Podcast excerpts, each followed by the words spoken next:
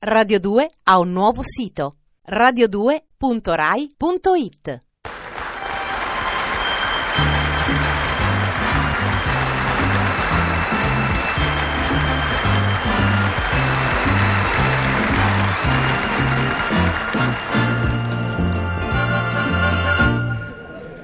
È carnevale, Marie. Ce lo so, Fernà. È bello il carnevale, Marie. Le stelle filanti che sventolano insieme alle mutande del Sor Giovanni sul filo dei panni. Qualche coriandolo che colora la fanga. E ragazzino della sora Lalla con i baffi. È come se alle baracche gli avessero dato una mano d'allegria sulla tristezza. Eh, io direbbe una mano di tristezza sull'allegria, Fernà. Le baracche so belle come so. Se le cominciamo a inghingerà con le stelle filanti, eh, cominciano a rassomigliare i palazzi, no? E allora? E allora io come penso ai palazzi, penso a quelli che stanno peggio. È vero, i palazzi sono fatti de case, gente appiccicata, hanno tutto in comune. L'antenna TV centralizzata e il riscaldamento in condominio che gliela accennano a quell'ora e a quell'altra glielo smorzano. L'ascensore che ci devono stare dentro in due o in tre. Poveracci.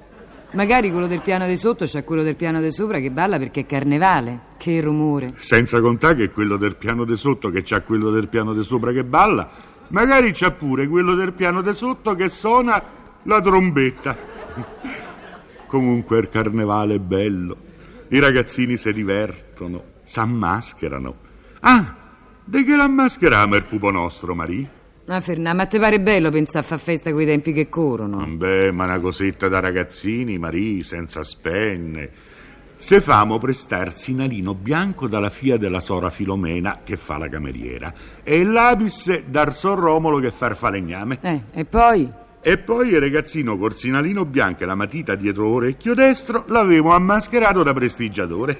Ma come, corsinale, la matita dietro l'orecchio destro, la mascheri da prestigiatore? Perché il pizzicarolo che piena bottiglia d'olio turco e taccate lo fa diventare olio extravergine d'oliva italiano che è?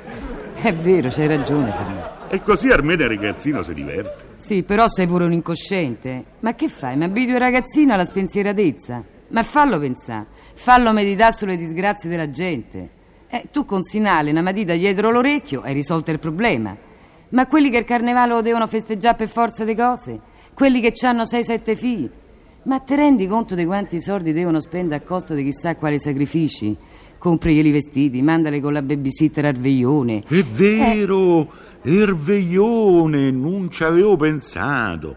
E magari mentre che i ragazzini stanno al veglione, i granni per ammazzare tempo vanno al cenone. Corcotiglione. Poveracci, che de sti tempi pure i cotilloni costano. Eh? Un par di cappelletti d'ammiraglio e de generale che te compri so decine di mila lire. E poi è rischio. Quale rischio? Ma dico, ma tu ci gireresti con cappelletto d'ammiraglio o da generale? Magari incontri uno col cappelletto da giudice istruttore e hai chiuso. Sai che te dico, Marie? Mm. Il carnevale mi fa schifo. Eh, sempre esagerato, Fernà. Prima ti piace, poi ti fa schifo. Oh, non c'hai mai la via di mezzo. Diciamo che il carnevale va guardato con occhio attento ma senza entusiasmo. Oddio, per noi magari è diverso. Beh, sì, noi lo potressimo pure festeggiare. Noi siamo baraccati, stiamo tranquilli, ci basta poco. Du frappe, una lingua de Menelik e du coriandoli. Eh, una volta l'anno lo potremo pure fare. Du frappe in fondo costano 100 lire, Fernando. Due, Marie? E a me niente? E come niente? Una per te e una per me. Il ragazzino lecca lo zucchero sopra, noi mangiamo il sotto, no? Giusto! E i coriandoli costano tanto? Ma mica li dobbiamo comprare, noi ce li famo qui. La sora Matilde ha rimediato le pagine gialle della SIP e il giallo ce l'avemo. Mm. Poi c'è il conto corrente della multa che ti hanno fatto e non hai pagato che è rosa. Mm. Del bianco c'è il foglio del quaderno dove scrivi i rimborsi dalla mutua. Giusto, eh. che è sempre bianco resta. E per il nero c'è la fotografia dei maestrelli. Nero perché? E se non è nero lui che è nato a perdere con l'ascoli. Quindi, i coriandoli colorati non mancano. La lingua de Menelicche, pure quella ce la famo da noi, e il fischietto c'è. Senti un po', ma la lingua de Menelicche non è quella che quando soffi si allunga e poi si riaccorcia, Fernando? E beh, Noi fischiamo e intanto pensiamo alla lingua di Tom Ponzi che si allunga e si accorcia a secondo se gli fa comodo. Ecco. E allora stiamo a posto. Potremmo pure organizzare, no? Certo, nella baracca ci scrivemo casa popolare e così la trasformiamo in un appartamento che è tutta un'altra cosa. Invitiamo qualche amico e famo Sì, festa. sì. Allora organizzo. Io direi di sì. Senti, Fernà, ma io di che mi ammaschero? Come mi vesto? Sai che fai, Marie? Mm. Spogliete. Ecco. Diremo che sei vestita da Laura Antonelli. Ah, mappete quante belle idee che c'hai. Allora è andata? È andata. Solo che... Che? Ci hai ripensato, Fernà?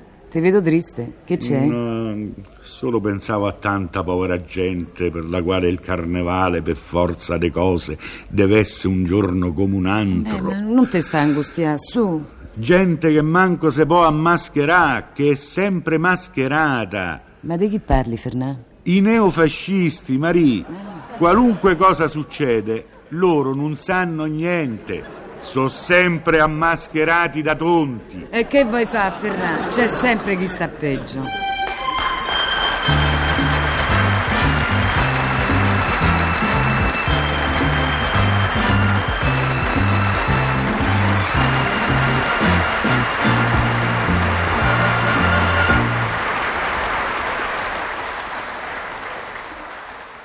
Radio 2 ha un nuovo sito radio2.rai.it